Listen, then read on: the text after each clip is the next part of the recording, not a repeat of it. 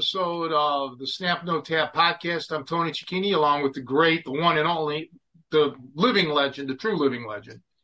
Uh, what's your name again? Oh, Joe Cardinal. I get mixed up with all the, because he's got so many. I mean, the Well, accolades age, pouring yeah. in. What's that? I'm saying you're getting to that age where even famous names elude you. So Oh. our But- guests are used to it. And we have a very special guest, which we're going to get to because this is a personal thing with with with this guy, and it's it's interesting. So, but um, so how are things, Joe? Things are doing good. Uh, my sister's back from the hospital, so I'm pretty excited about this. So this will be my last time, hopefully, uh, recording up from the attic at her place. So I'll be changing. I'll be back home, which I'm, I'm looking forward to. Um, I feel sorry for your wife. exactly. She'll be moving out. That's the the, the subtitle of what's going to happen. Um, Don't even joke about that. Um, let's see what else. Uh, had, we had had our workshop. This workshop weekend, you know, which was good. So I got in some good training with you yesterday, which I was pretty happy about. Uh, got yeah, in- let's talk about that. So, for now, from now on, and this is going to be hard for me because I'm set. But we got to start referring to them as workshops because a seminar.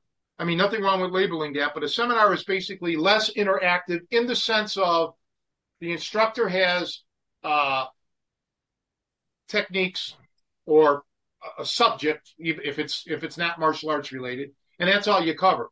We don't do anything like that. I never show up with an idea because we freelance and we work off the energy of the students and their needs. And I think it's great for the student. Everybody com- uh, compliments me on that because, um, like, like today's seminar, or well, here we go. Today's workshop, we had a new guy, and we're going to get to that later. And man, I took the time to show him stuff pertaining to him because the rest of the seminar, ah, this, I keep saying seminar, the rest of the workshop participants needed this stuff too. So yesterday, this is where Joe, this was at Jason Bender's Bender Martial Arts and Fitness. Um, we had a first timer, uh, Eddie from Spain, but he lives in Chicago. And Eddie is a black belt under Superfoot system, under Bill Wallace, and he trains with one of our previous guests and one of my closest friends and longest friends, and one of my students, Terry Dow. Small world. So I guess he found out about me doing seminars or workshops with Terry through Terry, some uh, whatever, and then he watched the uh, podcast with Terry Dow, and boom, he showed up. So Joe got to meet him, and um, very nice guy. Don't wouldn't you say, Joe? Oh, absolutely. And it was just very interesting to, you know, address his questions coming from his style and his concerns about, you know, how to address grappling from his perspective. And and, and basically when we're talking workshops, it's kind of like really it's like a semi-private lesson. You know, you're interacting directly with the students, seeing what their needs are and kind of riffing off of that. So, you know, there was uh, a a small handful of us there, and each one of us came with our own things that we wanted to work on, and you just riffed on that. And so, I don't think, yeah, most people when they come to seminars, they're they're expecting kind of like if they get any interaction from the instructor, it might just be corrections on whatever the instructor wants to show you. But this is really a golden opportunity for people who are able to go to these. That you know, uh, if you come with questions or problems or issues, uh, maybe not in your personal life, but you know, whatever Yeah. you're working, whatever technique you're working on, or have questions about stuff you've seen in Tony's videos, or even like I said, stuff we covered I've never seen before. That's one of the things that uh, always amazes me. I'm like, oh, you know, I've seen the the base curriculum. I think I know, and all of a sudden you'll take it in a direction I've never seen, uh, and I'm once again scared of what you're capable of doing to the human body. Um, just stuff I was not expecting to see um, happen. So um, that's cool. And so yeah, people, you know, I'm kind of bummed because I usually only can make one of these, and I wish I could be at every single one of these. Um, that yeah, and, I wish you could too. Uh, well, we'll see. You know, maybe uh, Chuck well, break, but uh, we'll. Let's just shout out that the next two workshops will be Saturday. These are generally for everybody's uh, edification. The third Saturday and Sunday of the month. Um, but again, always check my website or check the podcasts or what have you, just to double check because sometimes things get changed around.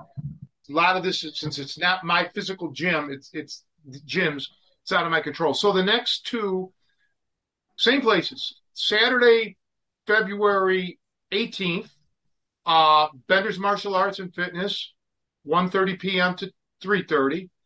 And then the next day, which will be the Sunday, February 19th, uh, at DuPage Krav Maga, which technically is Glen Ellyn. I keep calling it Downers Grove, but I, it, it's close enough.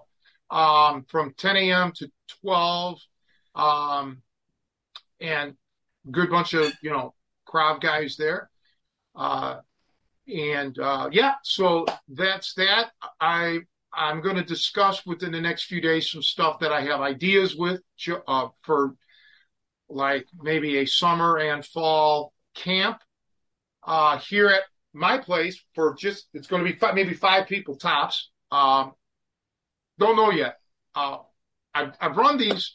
Well, I've never run a camp, but I've had training out of here. But we may we may try to do that. Um, we'll discuss it. I got to run ideas past people to see if it's even worthwhile. Um, but yeah, pretty much uh, that's that.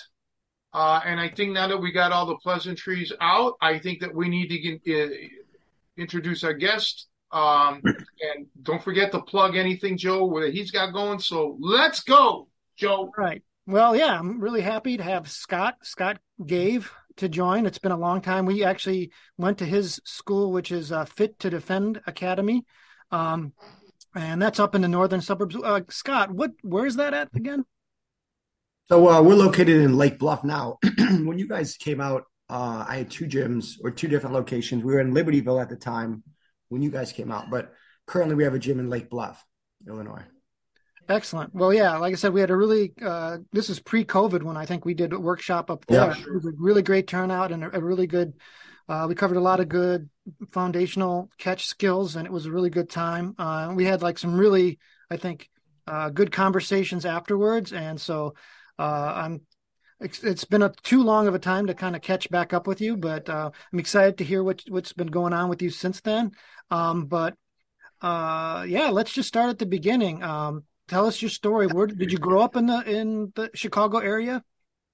Yeah, so I grew up in the suburbs of uh, Gages Lake, so Wildwood uh, area. Most people like say it's close to Gurnee. Um, that's where I grew up. I grew up with uh, a big family. There was uh, nine of us growing up. I'm the youngest of, of nine. I have an identical twin brother, and um, yeah, so growing up was pretty competitive and and throughout growing up, we uh, eventually got into uh, martial arts when I was around 12 and uh, about to be 40 in the next couple months. So it's been a long journey. it's been wow. a long journey. And you look like a kid. You don't look forward. Yeah. Hey, that's what I'm talking about. Yeah. It's good, good genetics. But, you know, as I mean, as you know, when you do martial arts, it does something for you, just, you know, spiritually, physically, emotionally, if you do it the right way. Um, did you did you come from an athletic family, like a sports based family or a fight family? And I mean, uh, sure, no, yeah. I mean, we are very athletic. Uh, my family, as far as based on our sports, especially the brothers, we all grew up playing football and baseball, and uh, we raced BMX BMX bikes for a long time as kids.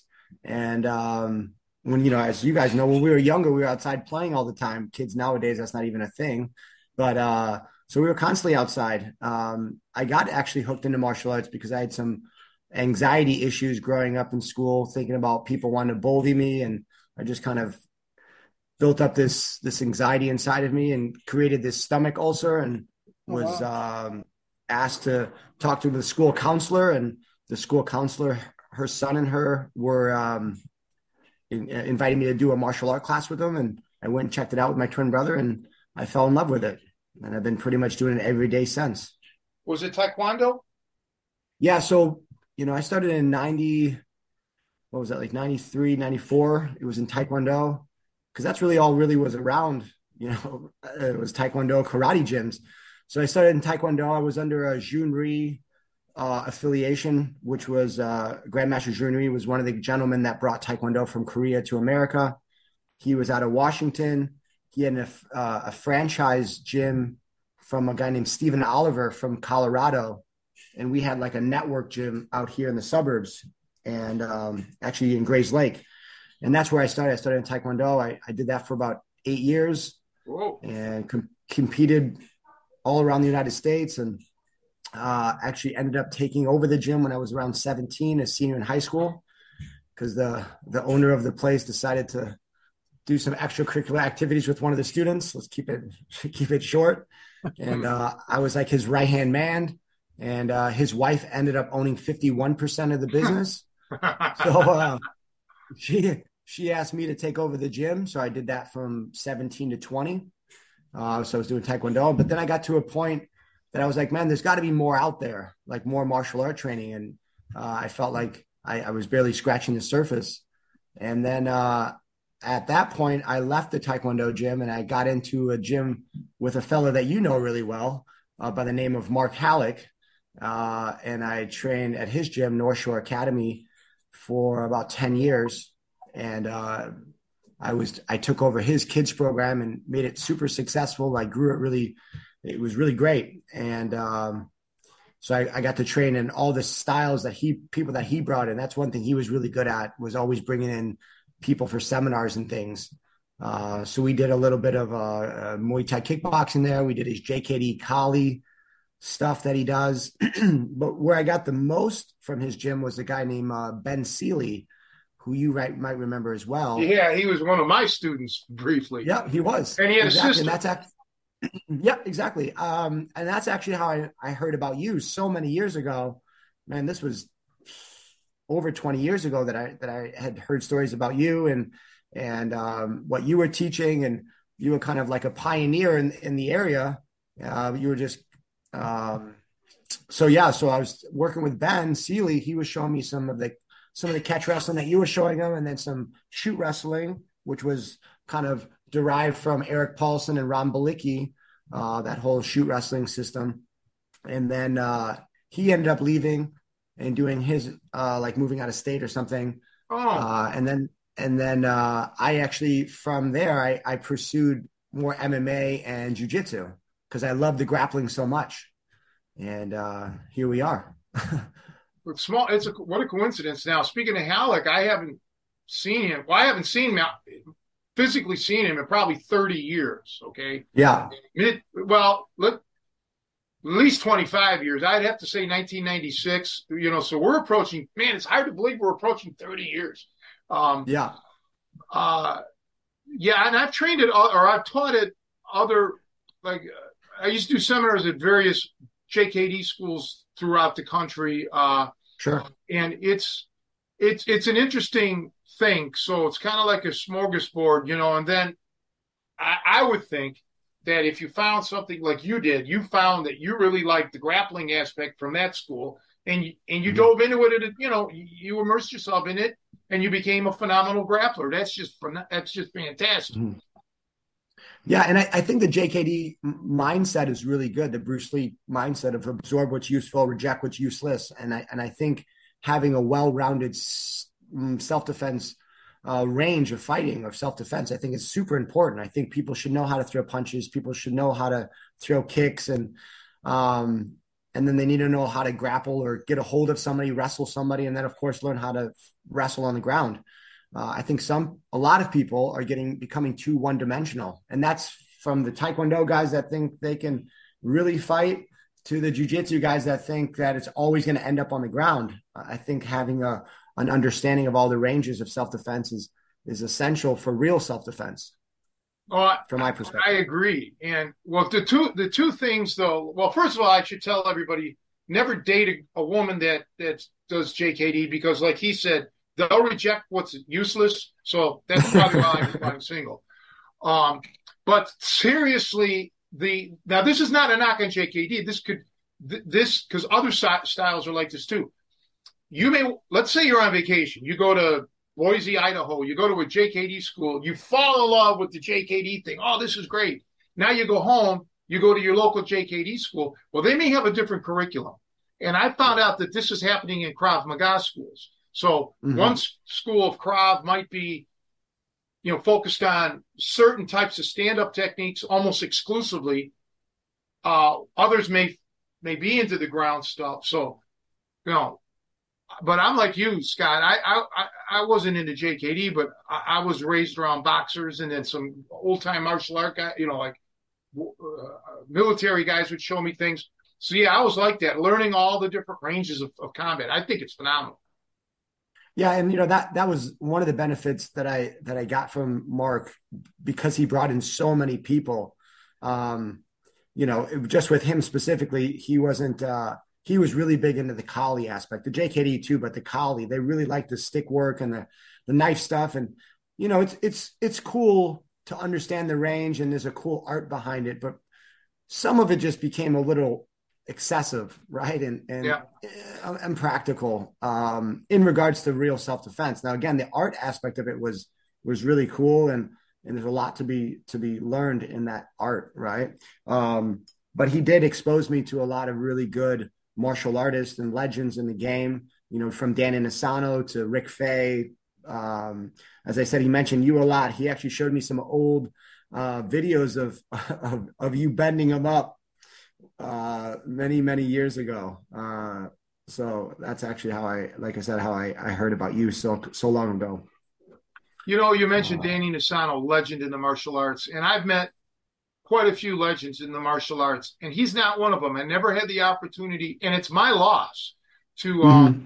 to meet him. And you know, I'm one of these old romantic, nostalgic people, and I'd like to I'd like to meet the guy, not do anything other than just to meet him and talk to him. Like I got to meet Larry Hartsell through um, yeah. Marcus Charles. which just sure we we hung out at um at a restaurant, the three of us. Um, what you know, awesome. Just there's some quality people out there. When I was in New York, I met um well, some of you may not know, but a guy named Shaka Zulu, who who was a legend on the East Coast. I met Ron Van Clief, you know, uh, mm-hmm. actor, fought in the UFC. I got to meet these guys. And uh, matter of fact, we were doing a seminar at, I believe it was Shaka Zulu's uh, school that they rented. And another time I did it at another school. And I got Renzo Gracie. This is before he opened up his school. Renzo was running a class, and then my seminar was afterwards. So I got to meet Renzo. Um, yep. But I, I, never got to meet, and I got to talk to Gene LeBell a few times on the phone. I never made it out to Cali to see him. But I want to meet Danny Inosanto. I, I, that'd be a pleasure. Not yeah, you know, I actually just saw right before I got on with you guys. I saw that he posted. Uh, I want to say it's March, like March 17th, 18th. He's actually going to be in Minnesota at uh, Rick Faye, one of his schools, stu- uh, affiliate schools. Um, what's it called? Um, Minnesota Kali Group, and he's going to be out there doing a seminar. Dan Inosanto. I mean, he's and he's mid 70s now, I think, and uh, he still moves really well for his age and uh, he's still inspiring and growing. I mean, I think the guy's got, I think there was like 18, 19, 20 different black belts in different martial arts. The guy's incredible. He, he really is a living legend and a wealth of knowledge. Incredible person too. Well, you're incredible too in the way you approach jujitsu. Uh, like you just mentioned a few moments ago, that some jujitsuans are uh, closed minded. All it's all, all grappling only. But you're not only open minded because being open minded is one thing, but you have the ability to to back it up. I mean, you're skilled, and I don't give out compliments a lot because I mean, you know, it's just not the way I was raised. You know, you got to really prove yourself. Um, I, I, I, I can't, I can't. I think the world of you and your ability. So I highly recommend people if they're interested in jujitsu and stuff please look up uh, Scott's school, and, and he's personable. You can tell he's a nice guy. I appreciate the kind words, especially coming from you. Uh, like I said, you were really the first person that I heard about when it comes to grappling. I mean, you were around before anybody was, and um, it's because I'm uh, old. So, well, I would say, let's say seasoned. You're very seasoned, right? So, uh, yeah. Um, but no, I, I so thank you. I appreciate the compliment. Um, but you know, and that's the other thing is, you know, I think integrity is a really important part of what we do. Just because a lot of people giving out false hope, and, and when it comes to self defense, and you want to get people really hurt. I mean, and we have to be honest with people. Like, hey, are we training the sport of of martial arts? Or are we training the combat aspect of of, of martial arts?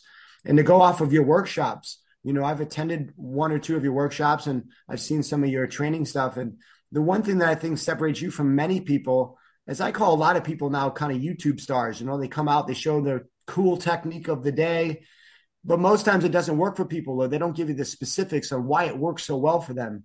And that's one thing I really respected about you when I got to train with you uh, and brought you guys and brought you out was the specifics. You know, like you were really specific on the details of why this works, and uh, and and it really cleaned up a lot of the game of of the catch wrestling or the or the submission wrestling that a lot of people don't show anymore. Everybody wants to show the cool fancy stuff, hey, which is great, but you know we're talking about defending our families ourselves against a real resisting opponent. So if our our techniques aren't perfect, I mean that can be the difference from losing the fight and and defending your family or yourself, right? So. Well, thank you there too. Well, yeah, and I don't want to get into the reasons I mean, a lot of times people don't know. They they they can't. Yeah. They don't know the they. It's rote memory. Um, but what's important, and you grasped on it, is when you have these. I I can't be there every day, twenty four hours a day. Your personal, not you specifically, but your personal bodyguard. So when you understand all the nuances and the science behind these moves, you should be able to figure out on your own now why did it why did it not work today in practice oh, okay, yep. here's where I'm I'm screwing up. Um, that's that's the big thing, uh, and and I think I have an advantage over most because uh, I was taught strictly for self defense. There was no sport grappling at all outside of you know amateur wrestling. I should say there was no sport submission things like we have today. Um, so this was, but but you grasp things. You're a good learner. Uh, there's a lot of people who just you know don't know how to learn, and it some guys and gals really some want to learn and they just don't yeah. understand how because their i guess their previous instruction doesn't you know it's like do as i say. I, am yeah. not really like that. I want input. Yeah. Yeah you know and also think that you know mike tyson has a great quote everybody gets everybody has a plan until they get punched in the face kind of thing. And uh, i think that has a lot to do with the learning process. I think everybody has a certain uh, expectation on what they're going to learn when they go into a jiu-jitsu academy or a boxing academy uh, and then when they realize the level of stress that it takes to get good at this they're not really willing to kind of continue with it or put into it what they what's needed uh, you know and that's why our bodies are on the line all the time uh, you know this morning i had an opportunity uh, I had some free time, so I was like, "Hey, I'm going to go to a, a, gym down the road here, about 40 minutes from here. I'm going to go do some cross training." And I walked in thinking it was an open mat, but it was an open mat with striking. So we ended up doing jujitsu with strikes this morning.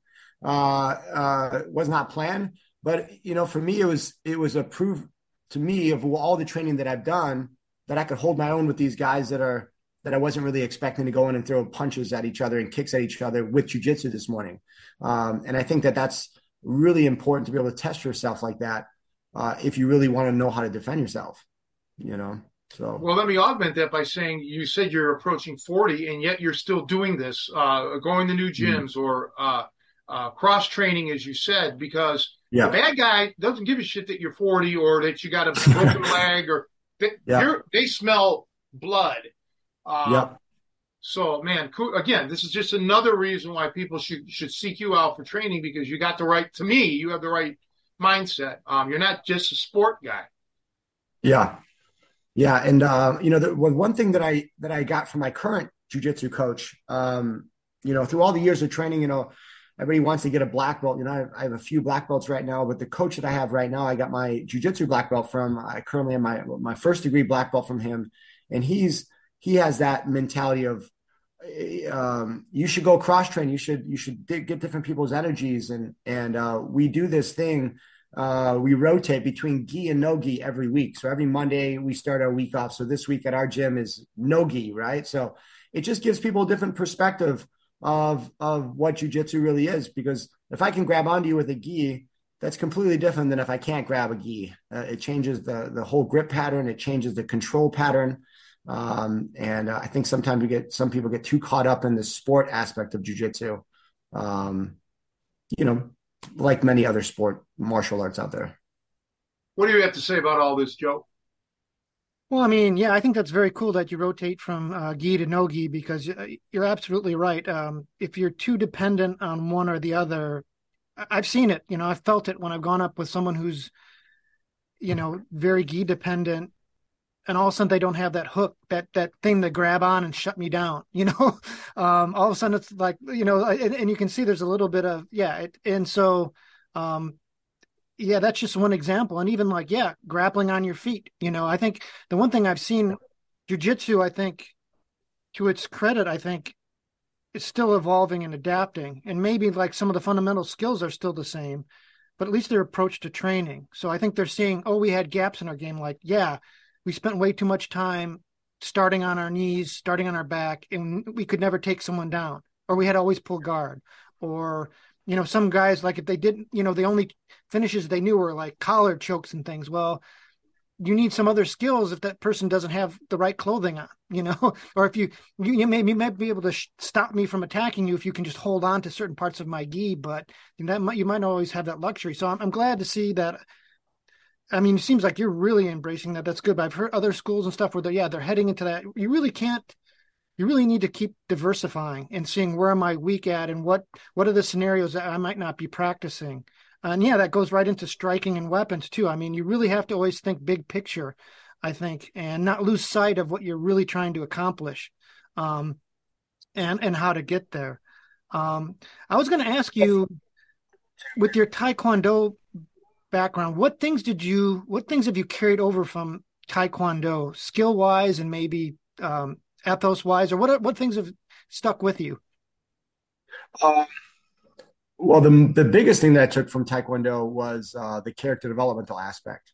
Uh, you know, I, I, implement that a lot in my kids program that I that I offer at my gym, and all the kids program that I've developed over the years. So I would say that's probably the biggest thing I took from the Taekwondo aspect. You know, they have these words of the belt that they talk about, like self esteem, feeling good about yourself, being aware of your surroundings, controlling your emotions, disciplining yourself, expecting high things from yourself, having a self image, uh, having a set direction, projecting yourself the best way every day, kind of thing. So uh, I would say those core values, uh, those principles, I think was the biggest thing that I took from Taekwondo. But as far as self defense base, um, I think making you understand that there's different ranges of, of, of combat.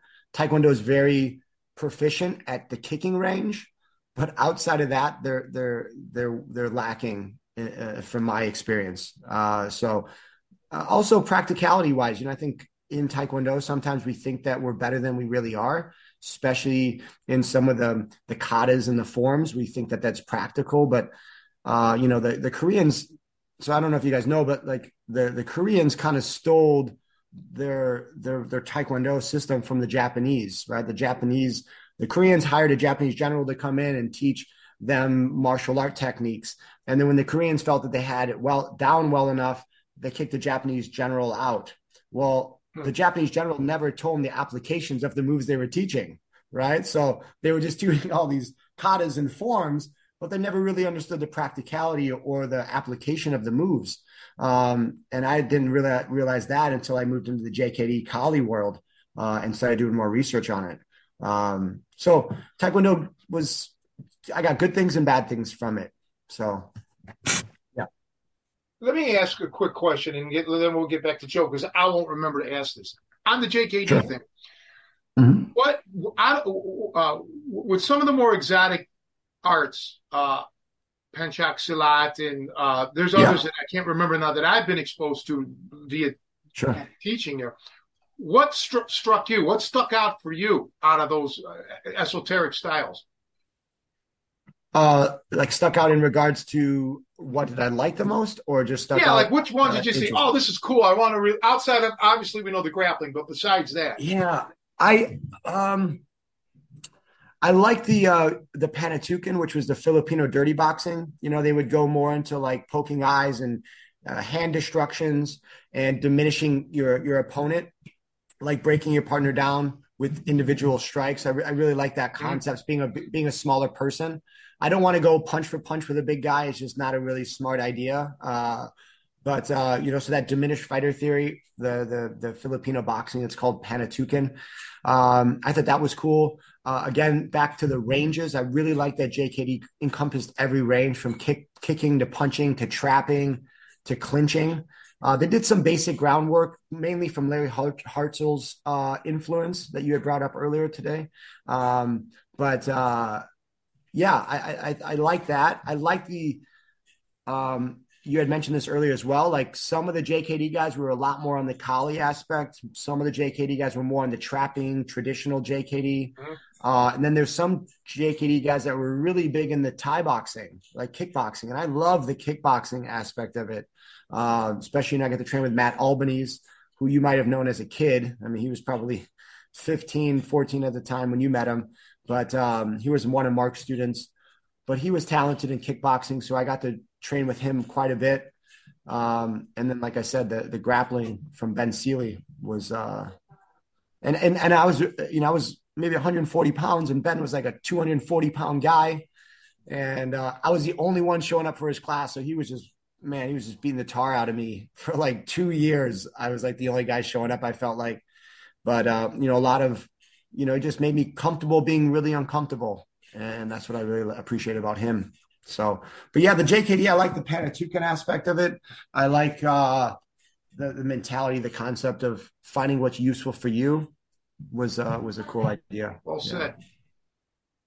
Yeah. Joe, Well, I always like to survey people who had kind of diverse striking background, especially diverse kicking background. So uh, this is kind of a personal surveying question of me because my thinking is kind of evolving on it, and so, um, so I, I had I was fortunate enough very early on uh, in the '80s at the Degerberg Academy. They had Muay Thai very, early on, um, Yeah. and so one of my go-tos were the leg kicks. At at the time, no one no one knew about leg kicks, and it was just kind of like Yeah. it was like a quick you know, um, people were just very defenseless down there, and so they and they were not Yeah. conditioned for those kind of shots, and so. Mhm. um, but now, you know, with you know, we're, we're with thirty plus years of the UFC, and we've got a lot of information out there, and a, a, people are a little bit more literate in that. I think people are aware Yeah. of it as a threat, um, and they're also aware of the defenses, and Mhm.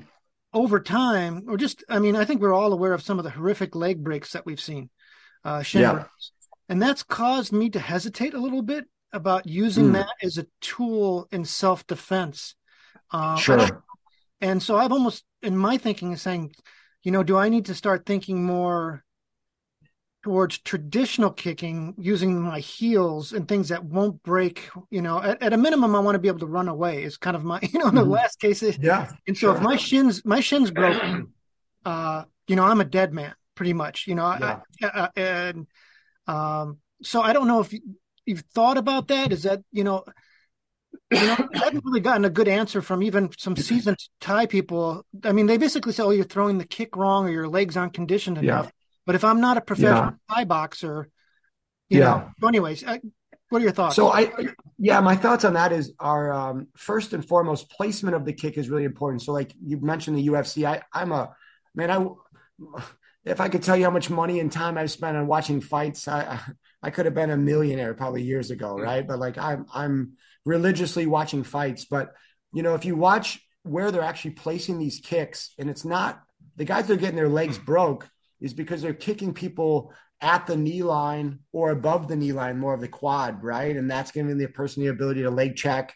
But if you kick somebody more in the in the uh, like the ulnar nerve on the bottom, like in the calf itself, uh, the bottom part of the calf, you're seeing a lot more people getting more devastation from the results um, when they're throwing these kicks. You don't have to throw 10, 15 kicks. Um, but I also think low line kicks are safe because first, you're not so much off balance.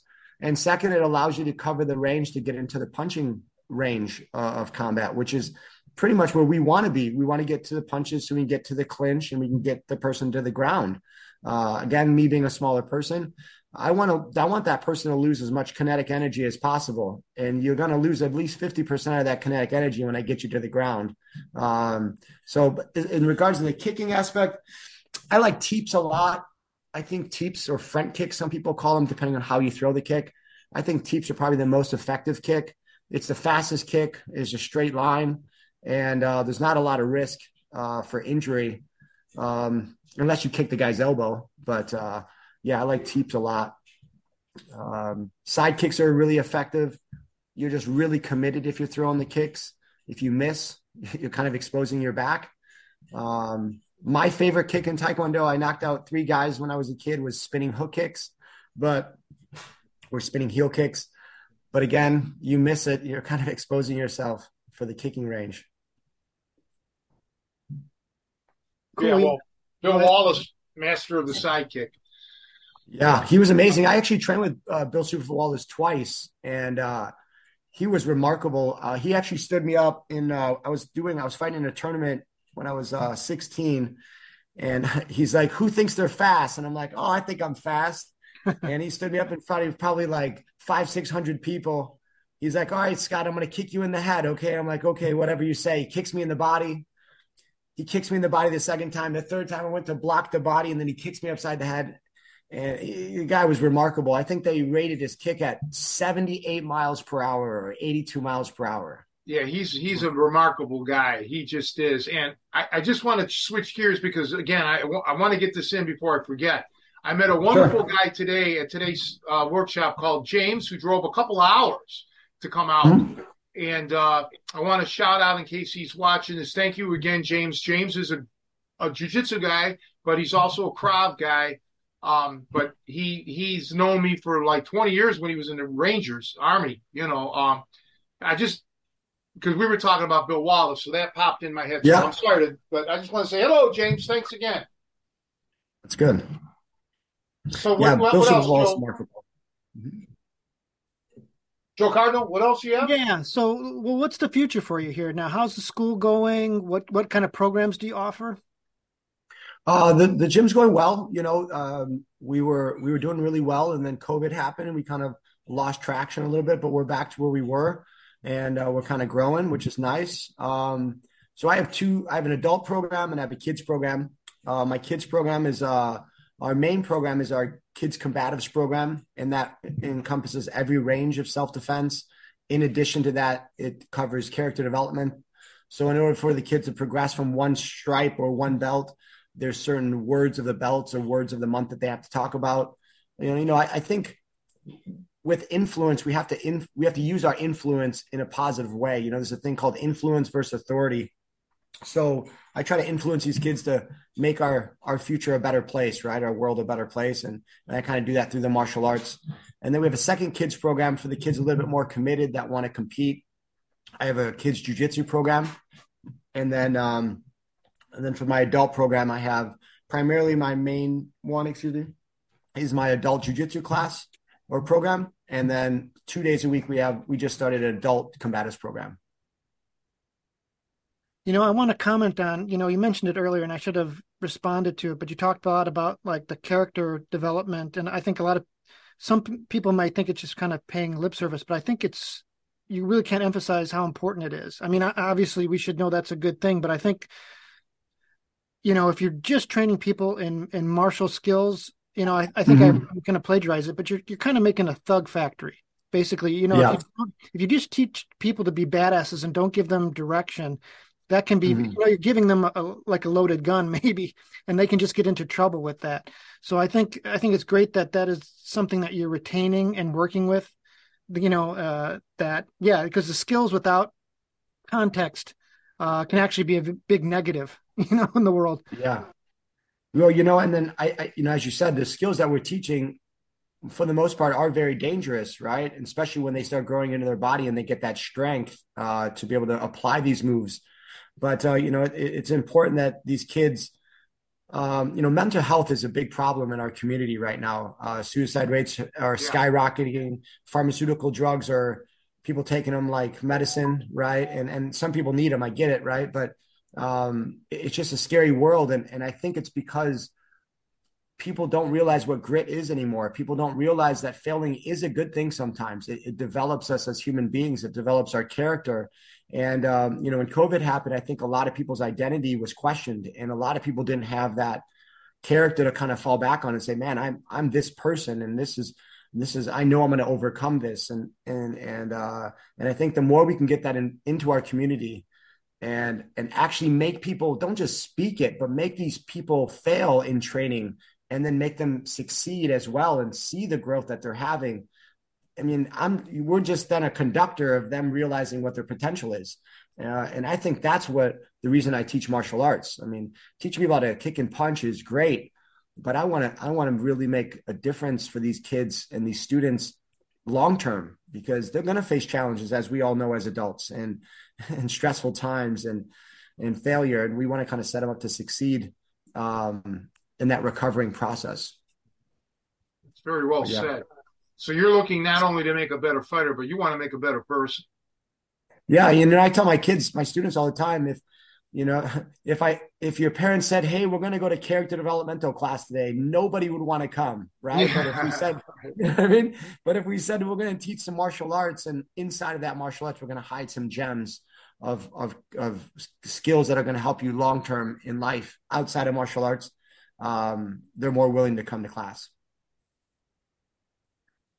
You know that that dovetails into so some of the other podcasts. So one of the things I do is the Tracker Survival School out in New okay. Jersey. And one of the things that's very interesting is I, as I've been researching and reading into some of their initiatives, um, one of them is they talk about in a lot of, you know, because a lot of their skills are based, you know, they're learned from primitive hunter gatherer cultures, and they talk mm-hmm. about how what's so key in the one of the things that those cultures is mentorship. That that those cultures, you know, the aunts, the uncles, you know, it's um, they're working and, and, and relaying and trying to you know keep these kids alive in, in possibly dangerous situations just because life is a little bit more dangerous when you're living primitively. So they they, they sure. need constant mem, you know mentorship from those around them. And that's something that we as a modern society have lost a lot. And so um, i think at least partially uh, martial arts community if it wants to can help fill that gap. I mean really all all adults should hopefully find that as part of uh, their calling or their vision as you as you transition into being you know an older person whether you have nieces nephews whatever um you know the neighbor next door i mean tony was mentored by by his coach maybe a little rough mentorship maybe you don't want to go that sure. extreme but i mean i think he he was seeing a kid who needed something and i think that's that's cool to see that being done and and, and and I think yeah, uh, if anything, that that's the one thing, the most important thing that um, really any teacher or coach can be doing is thinking about, you know, more than just the sport or the skill. Yeah, and you know, to kind of uh, coattail off what we were saying earlier about the influence versus authority, you know, there's a big difference from if I say, "Hey, give me ten push-ups," than if I say, "Hey, let's do ten push-ups together." Uh, you're going to get a different response completely. Uh, and, and I feel like in parenting, I have two kids, you know, that are 10 and 12 now. And there's a big difference for me telling them to do something than if I'm doing it with them or encouraging them to do it. Uh, I find that parenting, a lot of times, parents are so busy with their own thoughts and their own concerns and fears that they're kind of pushing their kids away. They're like, hey, go get on your tablet or, you know, leave me alone. And, and we're not getting that encouragement through through parenting maybe as much as we were and maybe I was raised from a big family, so it was very old school. It was very a lot of yelling, a, a lot of accountability, right? And, and sometimes I I feel like uh, uh, some parents nowadays uh, are, are, becoming a little bit too disconnected, and, and we're starting to see that through these kids. Um, and uh, it's really scary what the future could hold if we don't teach these kids about uh, um, that it's okay to fail and and and it's all part of life. So yeah you know, many years ago, there was a sensational martial artist named Thomas LaPuppet out of New York. Mm-hmm. And uh, he was the, I believe, second member of the Black Belt Hall of Fame. And he happened to be, I think, the first, well, he was the first black member of the Black Belt Hall of Fame. and uh, I think he had a his dojo was in Brooklyn, but I could be wrong. It was one of the boroughs of New York. I'm pretty sure it was Brooklyn or the Bronx. It's, uh, but he would mentor the, the children, right, and and and help. And and he's not the, the only one. There was others that would do that too. Sure. And um, yeah, and I think part of the and they in New York back then they used they did different styles of martial arts. I don't know, remember particularly what one his was, but they would do things like Goju Ryu and you know uh, Shotokan and different styles. Part of the issues nowadays is those types of martial arts schools are gone. Um, yeah. Sadly, because Absolutely. it's become MMA or jiu-jitsu oriented, and of course, yeah. you know, Taekwondo. But I think Taekwondo will always be here because they got that Korean backing, you know. But um, so some of these types of schools that are so good about character development, um, they're no longer there. And I also think that we mentioned YouTube earlier. You did. YouTube could like you could be the greatest coach and you could really be inspiring these children and making a positive difference. And then five minutes on YouTube could wipe that out because, like, the last time I saw any video clips of uh, legends was was quite a few years ago when one of my I was training somebody and they wanted me to see these clips. Clips were fine, but the comments, woof, they were brutal. They were just attacking the instructors relentlessly. So I can imagine, let's say that was you being viciously yeah. attacked and your student checks it out, kind of wipes out. So I yeah. give you credit for for being able to have your students avoid that or be you're you're such a strong influence on them that they can overcome that. Because no matter who you are, you're going to get badged on the internet. That's a given. But yeah, I just wish there were more small schools like that that were teaching stuff other than just you know uh sport related or you got to compete kind of stuff. Yeah and you know it's it's a balance right? I mean uh, you know you got to kind of find what your wheelhouse is and and what really is making a difference. And and for me it, it can't be a selfish approach. And i think that a lot of times especially in the jiu-jitsu community it's a very ego driven sport right? It's like oh can i tap you? Can you tap me? It's like yeah that's that's cool we want to we want to win the game but at the end of the day, we're all doing this to to to be able to face problems outside of the gym, right? And and realize that the problems outside of the gym really aren't as as big as we might think that they are.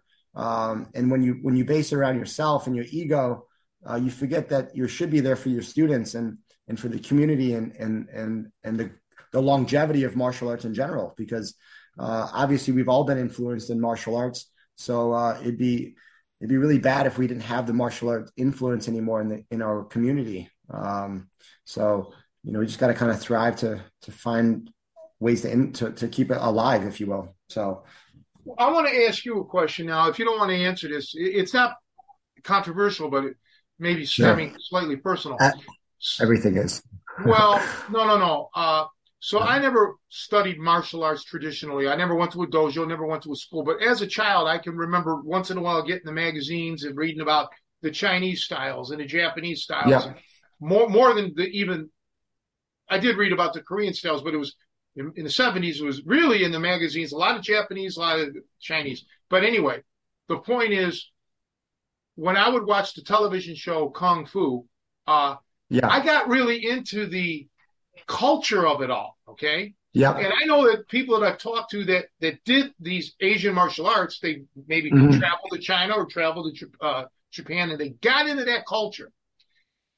Are you into the Brazilian culture, or was that even, uh, you know, impressed upon you when you were learning jujitsu? So my my wife is half Japanese, half Brazilian, um, and she's from Brazil, uh, oh. but her family lives in Japan. But we, I've been to Japan five five times now. I I love Japan. I love the culture of Japan.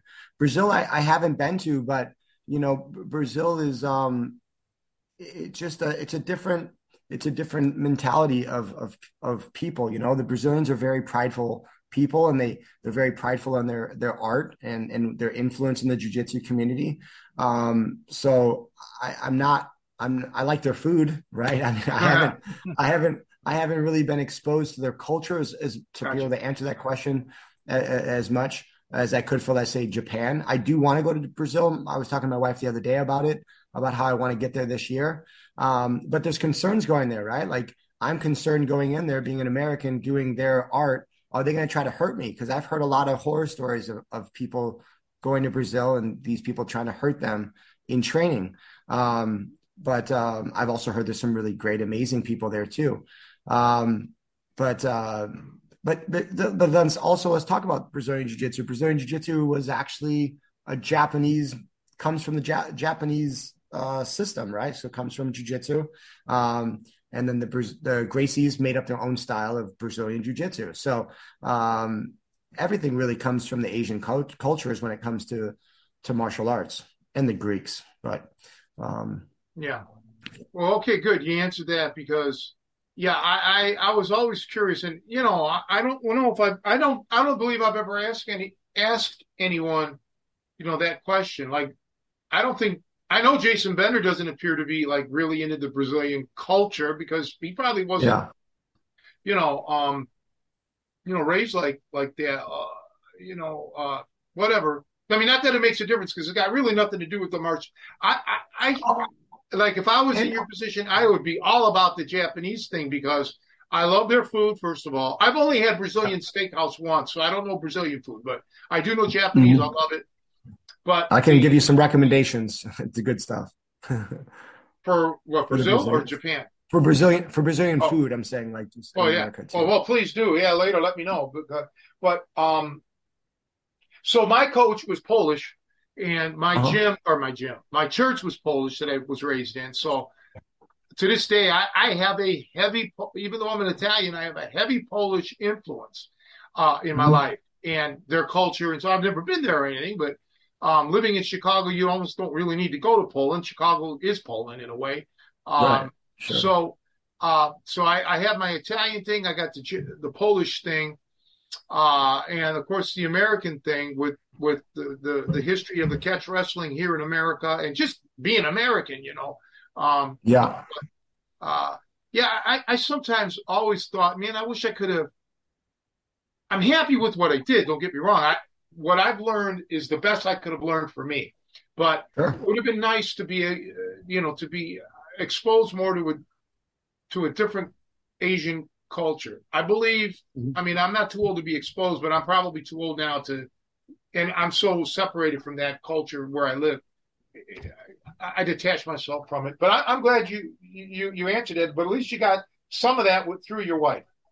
Yeah, and you know, I mean, with every martial arts that I've ever studied, there's politics and everything, right? Oh. And uh, it's it's outrageous, but I, I, think that goes with any sports too. But um, uh, the, the, the the cultures that I've that I've experienced um, in in martial arts has been has been really cool. But genuinely authentic um, experiences would really only be like a Japanese style, you know, because like we talk about Brazil, right? And and because of it's a it's a third world country, and uh, a lot of the really best Brazilian fighters have migrated to America, you know, in California and Florida, New York, um, Texas. Now, I mean, that's where all the best Brazilian jiu-jitsu fighters and teachers are now in America. I mean, there's a few still in Brazil, but most of them have migrated into America. So if you really want the best jujitsu, go to go to one of those four or five states, right? So, um, but the culture is different, right? Um, I really, you know, I really would love to go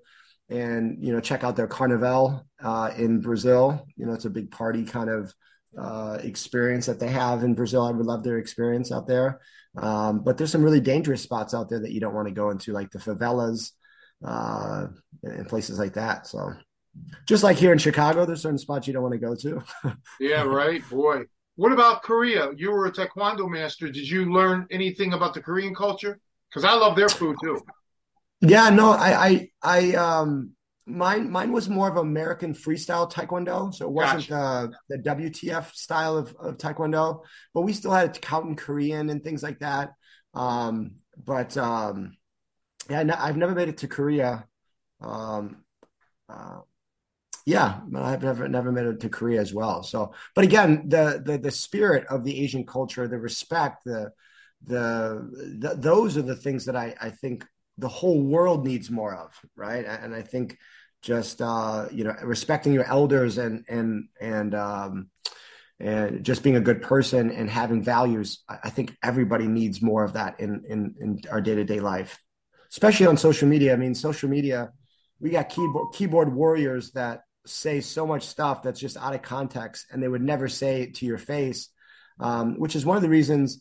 Uh, you know, I have a lot of people that ask me to post a lot of videos and stuff, and I, I do some here and there, but something I want to do more of. But sometimes it becomes more stressful having to deal with the potential backlashing of some person far away talking bad about you. Uh, I, I, you've probably experienced some of it, uh, oh, you know, because I know you put a lot of videos I, up, right? But I'm the poster boy of it. But that's why I walked away from it. I don't go on social media. Joe handles it. Now we're going to get this guy Artie Grubba to do it. Uh, I don't want to even hear. I know Artie. Yeah.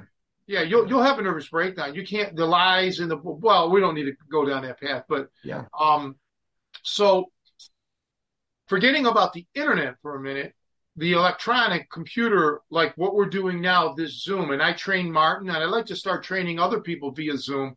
Um, that is a great use of technology. Sure. So you know, you can come into somebody's home as we are, uh, mm-hmm. or their gym, and share knowledge. Uh, and I think I'm, I know people are util, utilizing it, but that that really for me would be an untapped resource. Uh, I wish we had that when I was mm-hmm. a young man. Um, but two, I could have gotten sucked into the information overload shit as well and got derailed completely. But yeah, yeah, I you know when I uh, when COVID happened, I was the first one to start Zoom classes in this area. Uh, pretty much, I had a bunch of people calling me and asking me about it, uh, and I did it probably for six, six, seven, eight months. Um, but uh, for me, I just felt like I need to, especially what we do. Like I felt like I need to get my hands on people, and they need to put their hands on people. But um, uh, it was different then, right? Because people were isolated in their houses and stuff. But um, yeah, I, I think it's uh, I think it's a great resource. It's it's also good to to be able to ask somebody like yourself some specific details if you already have like a a good understanding of of the martial arts yeah. and having somebody like yourself or or some other person that's been in the a pioneer in the game that could give you more specific details or um, overcoming mental challenges that you might face when you're cha- when you're training and things like that or competing. Yeah, I think uh, I think it's a great resource as well. So for the people out there, speaking of competing, I found myself in a quagmire several few years ago because I had, as Scott had mentioned, I had been at his gym. I'd done, a, gave him a private and all of this. And then time goes by, we, we lose touch. Jason Bender. So Bender uh-huh. has a match. Okay. Jason's like, I want you there at the match. I'm like, well, naturally. So lo and behold, who's Jason fighting? This guy. Yeah right? yeah. And I didn't know at I mean, I did not know right away until that night of the fight. I'm like, mm-hmm. well, I'm going to tell you right now, Jason. This is this guy's got a very good guard. You're going to have, you know, just be careful. Okay, I said that's about all I can tell you. Um, yeah, you, you, you pulled the, you know, you shocked me. So you know, I, I want to see you win. I want to see Jason win. I don't want to see you guys yeah. fighting each other, right? Yeah, but yeah, like I mentioned before, Jason said he he gained a a, a, wonderful lifelong friendship out of out of that match against you, and he he told me how helpful you've been with his business and so on. That's the kind of guy you are. That's your you know. Yeah, well, that's a great. I mean, thing. that's that's what it should be like. I feel like you know, Jason's a, an amazing person. He's a great martial artist, and and they're hard to come by nowadays. It, with both of those characteristics, being a good person and a good martial artist, um, and uh, you know any way that i can help people. You know i've been doing martial arts business like helping people run schools for man over 25 years. So like if i can help people um there's no reason that i wouldn't answer questions especially with somebody as great as as as he is right? And um yeah it was it was interesting that we got we got part like matched up against each other. And uh i uh it, it was a it was a great experience. And um he's uh it was a blessing to have to compete against him. And um, I actually want to make it out. I keep telling him to make it out to his gym and do some cross training with him. Um, it's just been really tough with my schedule and having a family and stuff. But I this year, marketing on your podcast, I will be out to his gym to, to cross train and and uh, to show him some support because uh, we need more people like Jason in our community. because uh, yeah, we need more people like him. Well, you're both sure. A pair of good guys, and you're right. Can never have enough. And I don't know a whole lot of people, so I'm not sitting here saying, "Oh, everybody sucks," you know, or I'm not exposed to a lot of people anymore. Uh, I'm, I'm out of I've, I've been out of touch for the last ten years, probably at least. So, um, but Joe Joe makes Joe gets around. Um, so mm-hmm. in more ways than one, right, Joe? Uh, and we Joe, we have to go um, uh, to uh, the sword school too. We have to make it out to the sword school. We have to make it back out to Scott's new place and see it. But yep. the sword school, you say, is right down by Bender's. Yeah, absolutely, and they they're they're a bunch of cool guys too, and uh, like that actually goes interesting because you talk about culture. Um, uh, this is a digression. It's not not, not Scott is, but you know they're obviously into um, uh, European, you know, sword fighting and mm. things like that. And so they, a lot of those people, you know, uh, I know that the main instructor, I believe he speaks Italian, and you know all these things. They have to learn these things to really embrace yep. what's going on.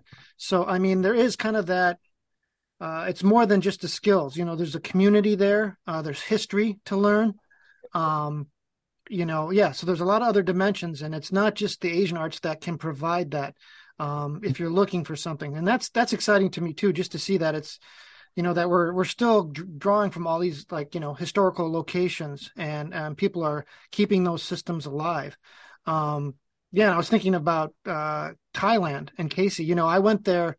Um, and actually Jason's going there. Uh, and the one thing is, most people think, "Oh, I'm going to Thailand." People go to Thailand a lot of times for two reasons: they go there either to train to fight or to party. You know, yeah. and they're they're really missing out. I mean, obviously the training, world class kickboxing, but I went there uh, and, and really I only trained a little bit in their sword system because Casey does that there, and that's my son. Um, but really, he just took me around and we just toured the countryside, went to these beautiful temples, went to these beautiful. I mean, it wasn't the culture is so amazing. It's so beautiful, yeah. and people usually don't. They think, oh, it's a third world country. It's just, I mean, yes, it's a developing, upcoming country, but I mean, I mean, most of us here in the U.S. have. And one of the things I was thinking about also is the multicultural, the blessing of being in a multicultural country like the U.S. is we really get to sample all these things. You know, like we know. Thai food, we know, you know, you can get Brazilian food or whatever you want, especially like in a sure. big metropolitan area you know everything's within probably 30 40 minutes you can find you know uh fairly authentic food um and i'm rambling i don't know where i was going with this but yeah you can go to a country like japan or brazil and not even want to train i mean these these there's such rich yeah. cultural history you know if i went to brazil i said I, i'm pretty much going to stay on the beach you know like if i'm flying there or, yeah. or, japan like i would just want to tour the castles and you know like mm, the castles are beautiful they're, they're they're remarkable those castles yeah, yeah. Uh, so I mean, there's just so much to see in the world, and and well, you know, to me, we America has some third world areas. Let's, let's yeah. make that.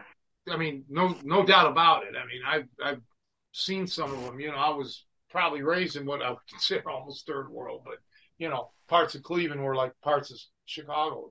You know, yeah, no, I you know, hearing you guys talk about all of this. uh you know, it, it, it kind of inspires me because you know, in a bad way. So when I was a kid, I, I was trapped in that bad neighborhood and I always dreamt of getting out, you know, going, going, leaving. And I got that wanderlust my whole life. Now I'm in a nicer, I mean, I'm in a rural area, totally uh, misplaced. And again, I get that feeling of being trapped, you know, because there's just mm. literally nothing around me. It's not third world or it's not violent like it was in Cleveland, but it's just, you know, so when I hear you guys talk with such enthusiasm about this, it it fires me up. So, you know, might be another James Bond movie night so I can watch him travel the world, you know. Um, but yeah, I got I got to say this now. Let, let's switch gears quickly here because we'll use that number 40. I I get so many emails from people saying, "Am I too old to train?" And mm. sometimes, yeah, it's people in their 70s, and I'm like, "Hey, listen, I've worked with people in their 70s. But even people around your age, there's there's folks out there that may have never gotten ever really in shape or they're so far out of shape. Um, talk about that and how you approach your fitness because that's part of your schools. Fit fit to defend. Talk about your fitness yeah. and your, your, your your thing. Yeah, so um, I would I think martial arts is for everybody, depending on what stage they are in their life. I think if you're going to get into training when you get older, I think you just have to know your limitations and you have to pick your training partners wisely. Uh, and and more importantly, you got to set your parameters on what your goals are when you are training. Um, me personally, I I in addition to training, I train, I teach five six days a week. Uh, I train with my students twice to three times a week. I get on the mats and I train with them. Uh, but then I also have a personal trainer that I train with. He was Mr. Universe in 2017, 2018. So I train with him twice a week just to kind of get strength and to build my joints back up. Um, but you, my dad used to say, "You are what you eat," right? So I, I, I try to eat as clean as I can. Excuse me. I try to eat as clean as I can. I, I take the right vitamins. Um, it's just living a certain lifestyle, especially if you want to do something like jujitsu or Krav Maga or something that's putting a lot of pressure on your and, and wear and tear on your body. Um, but yeah, I, I think um, as long as people go in with the right mindset and attitude, um, they they could be very successful with it. I mean, I know more people that get hurt from trying to grab something off the ground, and then yeah. you know in a jujitsu class, right? you know what I mean? So, or slipping on a piece of ice or something crazy. But yeah, my my uh, I went to school for uh, I didn't finish my degree, but I went to school for exercise science because I found fitness fascinating. Um, but just like the martial arts, there's a lot of different principles and concepts, and they're constantly changing. So it was it was hard to kind of uh, find that foundation that I was hoping I was going to get out of that exercise science degree. Um, so I kind of switched gears and just focused on the martial arts. Um, but I do implement that into my life in regards to trying to exercise and um, there's some other things that I do. Um, I, I, infrared saunas are really important in my training. I, I, do that twice a week, 20 to 30 minutes twice a week. Um, cold plunging is really important for recovery. Uh, cold showers if you don't have a plunge. Um, but yeah, that's pretty much what I'm doing at this point.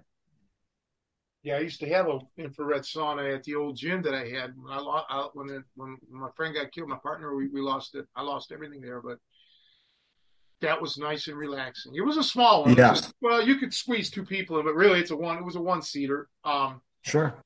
There weren't there. I don't remember what it would cost. About a grand or something. I don't. I don't remember. Mm-hmm. But um, Joe, what, you're on. You're dieting. How how's that going for you? Well, so this week has been a. I haven't been able to track it. I'm like I said, I'm not at home, so I don't have a scale and things like that. So, um, you know, I plan to get figure out where I'm at uh, tomorrow and buckle back down. I did find an interesting combination, just coincidentally, previous to this. Um, so one of the things that you're doing, and I know uh, I've done some in the past, and I'm using it um, intermittently, is intermittent fasting. Um, mm. Oh, it's phenomenal.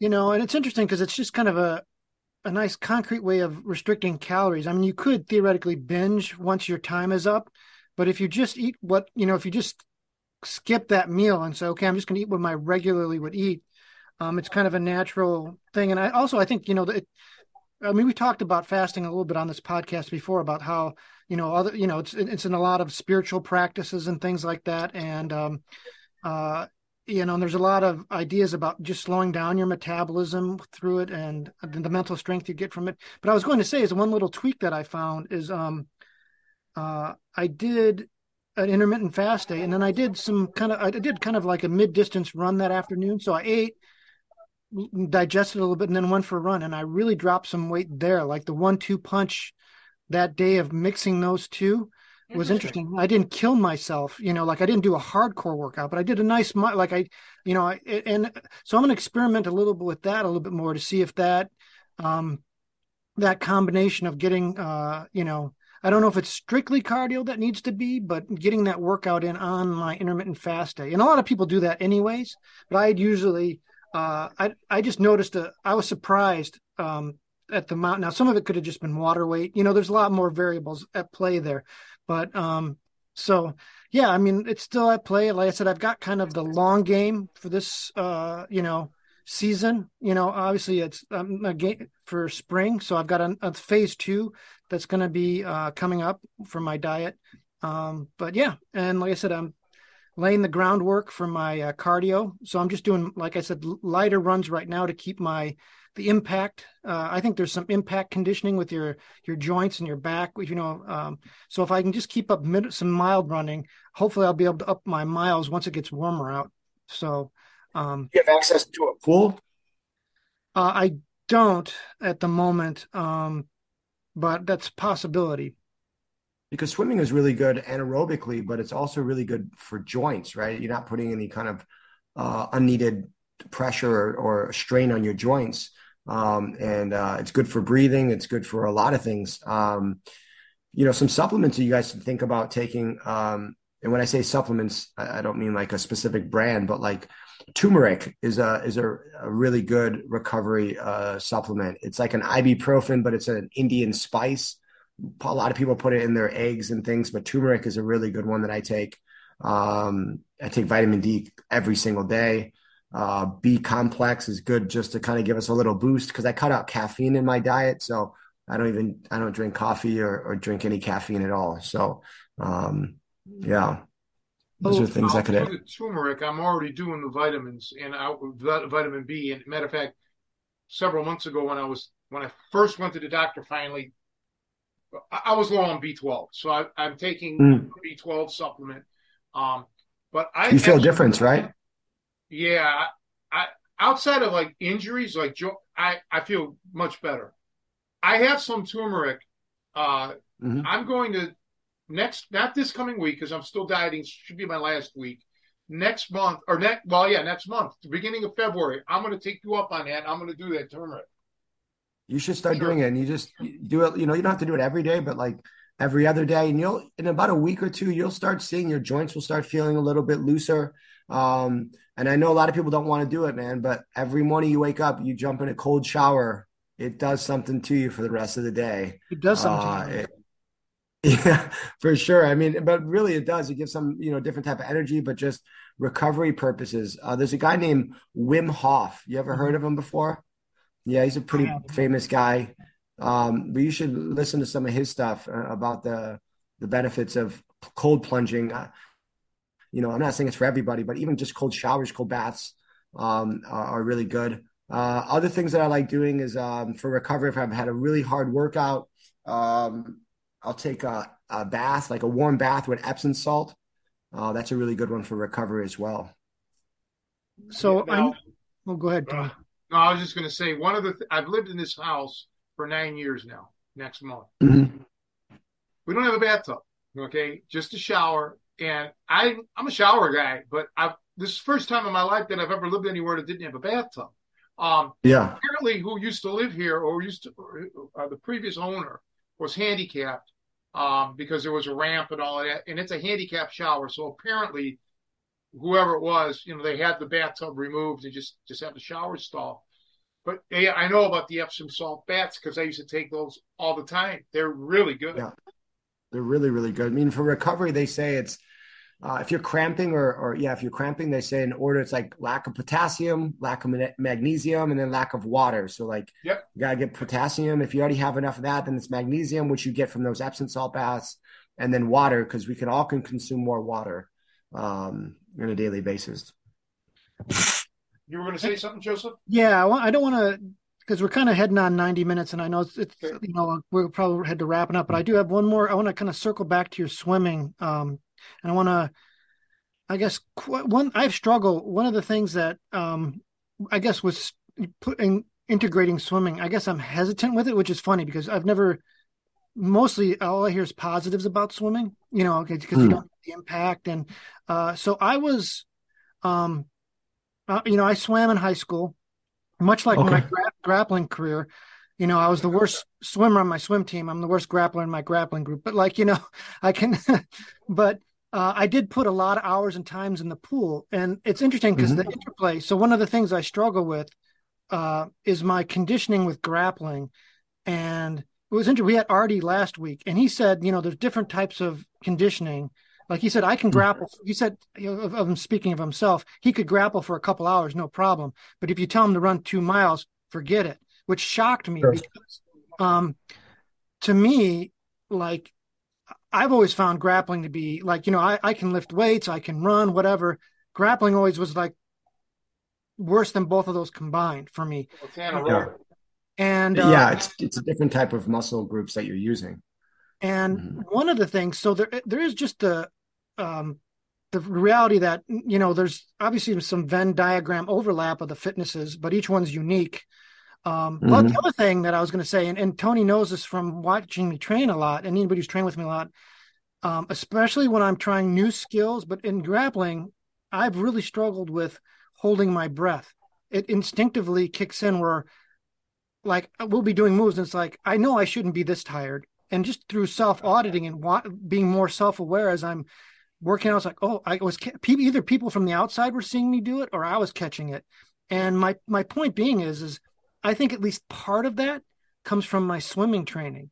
So my you know the countless hours in the pools doing laps, at least the way I was trained to swim, and that may be different, is that you would hold your breath and effort up like you do however like you'd almost try and do like a whole length of the pool without breathing like when you hit off the blocks and so when you're hitting this high and then you your breath would explode you like you try and be you try to breathe rarely because every time you breathe you're slowing your stroke down so when you turn to take a breath, that's a little bit of a delay in the swim. So you almost were like, and I remember consciously saying, you know, hold your breath, hold your breath, hold your breath. Okay, now breathe. Hold your breath, hold your breath, hold your breath.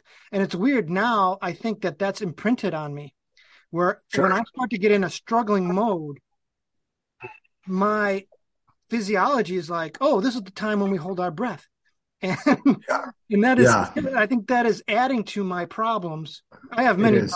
As, as, you know, if you if you're a listener to this podcast, you know I have many psychological and physical problems, but one of them I think might be the training from swimming, and I I, I can't mm.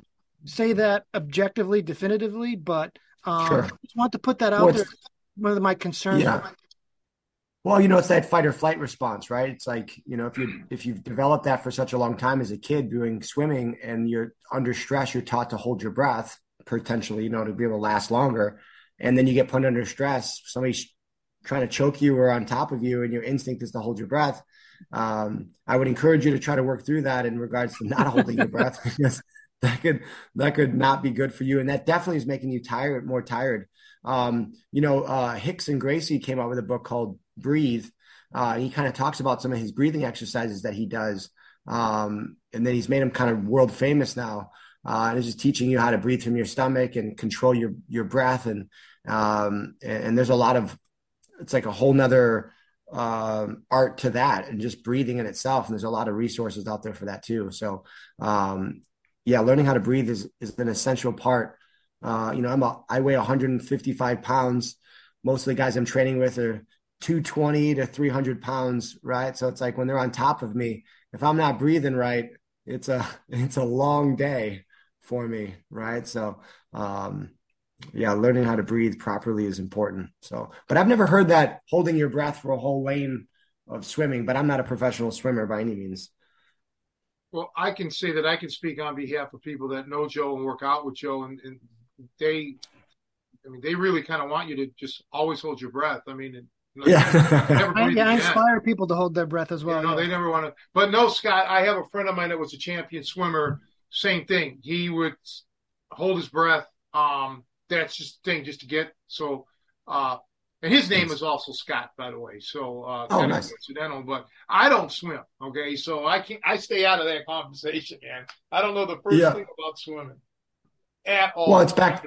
It's just back to that getting comfortable being uncomfortable. Swimming pools are not my comfort zone, so sometimes I'll just do it just to, you know, get more comfortable doing it. So. Well, I did practice holding my breath. I mean, Rodvine used to have me practice holding my breath and do doing the deep breathing exercises, probably like similar to Rickson. You know, it's kind of yoga-ish, but he had me mm-hmm. breathe upside down. You know, meaning standing on my head, bent over on a bridge, bent over forward. I mm-hmm. I have pictures somewhere of me in these different positions at my old gym um, and learning to breathe restricted, uh, mm-hmm. which is so great because especially in grappling, the way we the way we wrestle, you're you know you're going to be in all different contorted spots, and it's yeah. good to know that hey, I've already have experience in breathing in these conditions.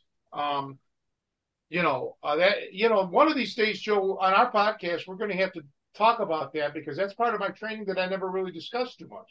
Yeah, I really yeah. want to. I was thinking about that. We should do a video, some videos on it, and whether we put it on YouTube or put it up on the membership site, maybe. Yeah. Um, I, I absolutely because that's some. Again, that's some you know some more of that you know ancient knowledge that uh, Rod Von had, and I want to make sure we capture it. And uh, who knows, yeah. it, doing it in those weird positions might be something that'll help me. You know, that I won't lock down on yeah. my breath. That I'll consciously. Well, you got to know when to switch from a chest breathe to a stomach breathe because if for if a guy's pinning your chest, let's say like Scott's saying he weighs 300 pounds, every deep breath you take, you're you're trying to move that 300 pound body, which isn't going to work. Okay, it's just going to get yeah. you more. So that's where you have to do so shallow and breathe from lower. And conversely, if he's pinning you lower, then you breathe from the upper. Uh, it, it's easy to say, but it's it's hard to do. You know, it it takes practice like anything. I'll show it to you, Joe. Um, no no problem. But I guess we better wrap it up. We have been going on for quite some time, but Scott, you're always you'd be one of the guys that we want to have back on because you could just really get into some you know, we could talk about your techniques and your approach to fighting the next time, but this is a good one yes. because laid the groundwork of, of who you are, you know, for you know, for the five or six people that watch our, our podcast, you know, um, now they know who you are. But seriously, people, sure if you're in Chicago or planning a visit to Chicago, we'll have all of his contact information um, supplied here. And feel free to reach out and schedule a private lesson or drop in for a group training uh, or a class with Scott. Give him a heads up, you know, and say, hey, we saw you or we heard you on the podcast. And just yeah, I would love for anybody to come by for sure. Yeah. So tell them before we sign off, where can they find you again? So my gym is called Fit to Defend Academy. Uh, we're in Lake Bluff, Illinois. It's kind of the halfway point between Chicago and Milwaukee. Um, and um, yeah, we're up for anybody to come by and do some cross training or you know learn how to defend themselves. And um, yeah, I'm I'm I go around a lot to to do tournaments to to compete myself or coach people. Uh, and um, yeah, I'd love to help any way that I can. So. Well, and if you have a gym, if you have a gym and you're looking for people to come by and cross train out, man, I'll come by and cross train too. I got, I love cross training with people as long as, you know, we're all respectful. I'm, I love to cross train with people. So. Yeah, honorable to have. It's been an honor for me to have you on here. You're one of the guys that I want to keep in touch with. One of the good guys, and sadly, they're shrinking numbers. You know, the ego, as you mentioned earlier, sometimes gets in the way. Um, I knew when I had my gym, we, Kevin and I had a mutual friend. His daughter was training out of a fairly well-known MMA gym. She was a mm-hmm. aerobics fitness, you know, women's fitness instructor. Sure. She had a very successful class, but um, she had to leave, she had to get out of this. She had to move because the guys were intimidating her her her clientele, you know, because they're walking around yeah. with the skin tight shirts and the tattoos and the all the all the negativity, the stereotypical, and they were just it was a bad environment. She had a bail. Um, yeah. So, well, and that's the other thing. We need to get more women in jujitsu. But the problem is, is you know, not only are we all close we're on top of each other, but you know, it's it's a it's it can be a very intimidating thing. So we need to get more women getting higher in these ranks. So more women need to start running more programs uh, because women need to get jujitsu skills because unfortunately, if they were attacked, that's where men are going to take them down is onto the ground. But that's a whole nother conversation. So, well, you're correct on that. But I just want to make a clarification that she wasn't involved in the martial arts. She was there renting her space sure. to teach her fitness class, and just the the attitude, the uh, caveman attitude, whatever you want to call it, scared off yep. her um her clientele. So yeah, it, it's you mentioned as long as people are you know respectful, that's what you want because going into a strange gym um, or even in your own gym, if you have somebody who's riled up that day, full of piss and vinegar, you don't yeah. need to put yourself out there and get hurt. Um, yeah, it, it's just it's just not worth it, especially when we all have it. it, it not, everybody's got a job, pretty much, mm-hmm. right? So I mean, you can't risk getting hurt. I was told you know, back when the in the '60s and early '70s, judo was king. All, almost all yep. the martial arts schools were judo oriented. And part of the reason that judo, this is what I was told, faded away was because of the impact, the throws and this and that. People were getting you know, clubbed up. Yeah. They're they're they're going to work the next day if they can go to work, limping or their arms jacked up, and that kind of helped kill judo. Um, Yeah. and again, I don't know if that was true. That's what I was told on more than one occasion, but it certainly does make sense. Um, so yeah, we, we want to train effectively, but safely. And I just want to point out that most boxers and wrestlers, collegiate or scholastic wrestling and boxing, um, you know, you don't, they're able to train without injury. The injuries are freakish. Okay. Yeah. Um, it, it would have happened, like you mentioned, picking up something off the table, you know. So there's Right. no reason to try to go out there and hurt somebody. I remember Angelo Dundee, the great boxing trainer, saying once, "There are no knockdowns in my gym," and he was vehement about that. You're when you're sparring, you're not there to hurt your uh, your training partner. There's no knockdowns. If there is, you got trouble. So, um, Right. But anyway, on that note, though, once again, we'll see Scott again, I'm sure. Joe, what do you have to say uh, in closing? No, just a great conversation. Thanks again, Scott, for making the time. I definitely hope to see you in the near future or have you back. Um, yeah, and if you've got anything you need to plug, let us know, and we'll definitely plug it on Tony's social media. No problem. Um, yeah, great conversation. Well, thanks again, guys, for having me out. What's that? Go ahead. No. I was Say just saying, thanks for having me, guys. I appreciate you guys having me out, Oh. and and uh, and um, I would love to come back and bring Tony back out to the gym and do another workshop. And if you guys are ever looking to get Tony out for your spot, I highly recommend it. And uh, hopefully, we can we'll keep in touch for sure. And uh, thanks. thanks again. And just let me say for next week, we're we're scheduled to have John Hernandez, an awesome marksman uh, and Nice. uh, uh, shooting instructor.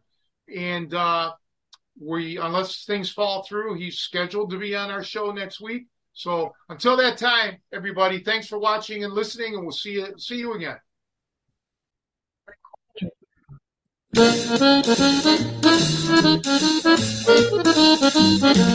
Thank you. Thank